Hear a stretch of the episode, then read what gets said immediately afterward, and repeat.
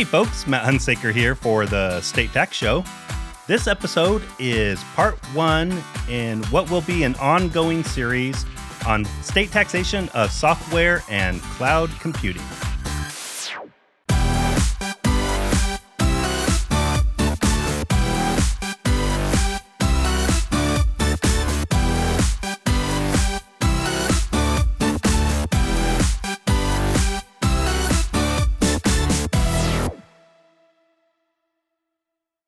So, for some time now, I've been teasing a series on taxation of software, but it just seems like such a momentous project that I can't quite get started on it. But that ends today. We are kicking off the series. I really have no idea how many episodes it will take, but it's probably going to be quite a few. And I doubt that I'm going to be able to keep them in consecutive order because we're going to have to slip in new developments as we go along.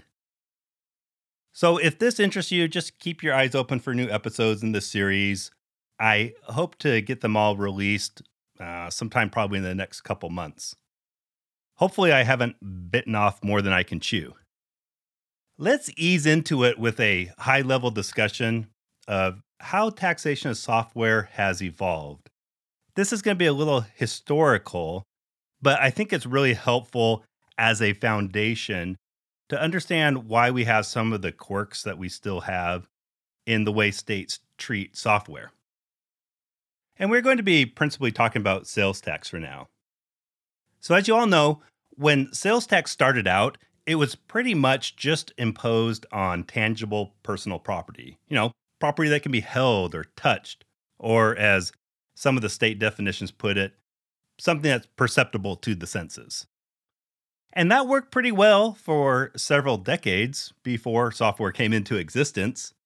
And even when it did come into existence, it lasted for a while longer as software was not really a large part of the economy.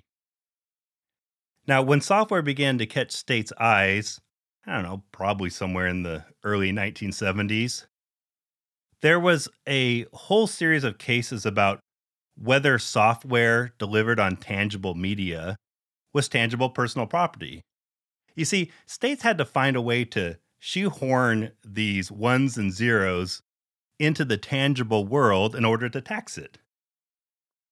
So many of these early cases looked at whether the software should be viewed as an intangible intellectual property, or on the other hand, whether the states ought to treat it as tangible personal property because it was delivered on, say, on punch cards, if you're old enough to remember those, or on magnetic tapes or discs.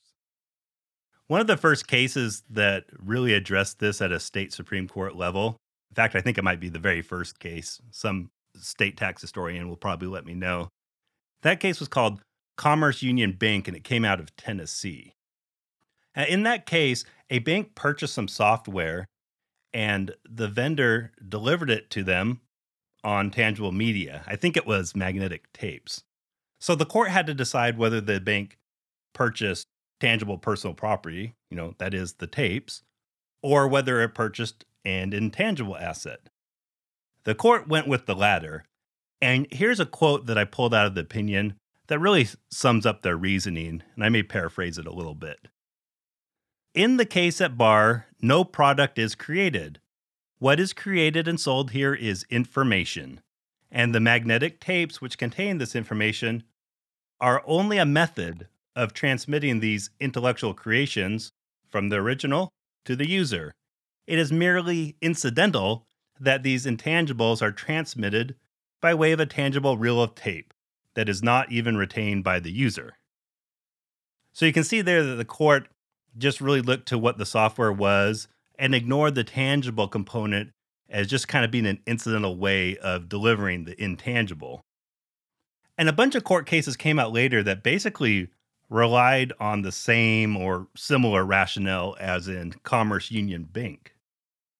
In a lot of those cases, the states argued that the software on media was pretty much the same as an audio tape or record or a film, even, which all were taxable.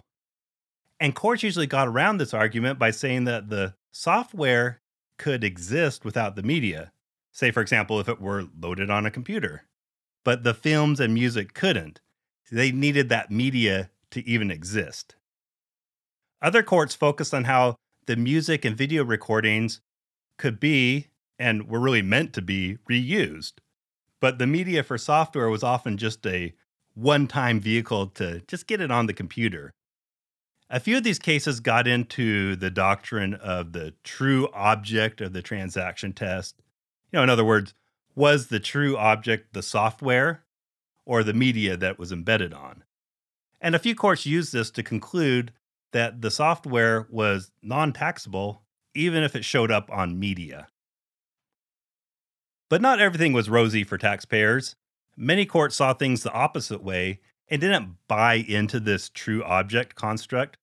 For example, in Vermont, the court shot down an argument that software could have been delivered over the telephone.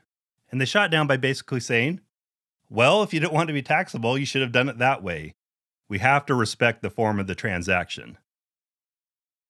And then Maryland shot down the single use argument for distinguishing from audio and video media. And they did this kind of in a cute way. They they referenced how there were single use dress patterns. I don't know if people still make dresses from patterns. And they use that as an example of a single use item that is essentially intangible property, but is still taxable. The intangible there being the dimensions and style of the dress. So, fast forward, and where are we at now? Well, as we get into this, we will see that most states have gotten around the tangible personal property problem by simply modernizing their statutes. But there's one little quirk that remains in a number of states.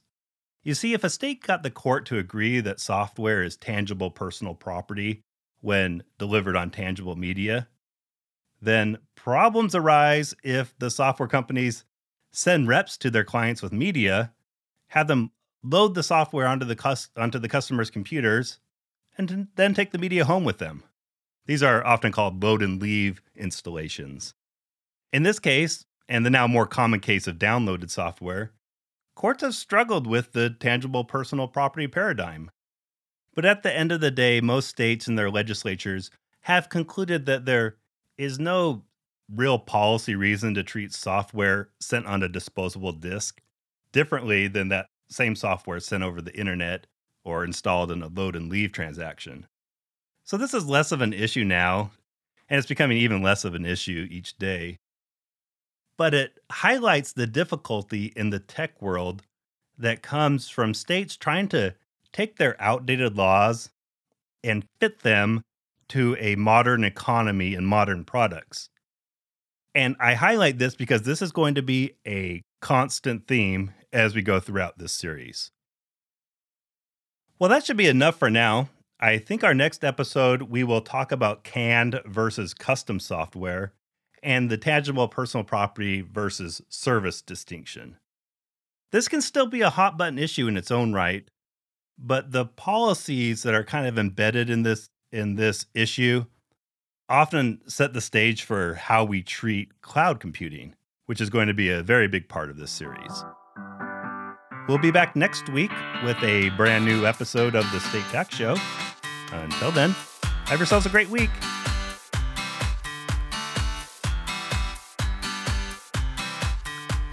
The State Tax Show podcast is produced by Baker and Hostetler, LLP, and is for informational purposes only. It is intended to inform our clients and other friends of the firm about current legal developments of general interest.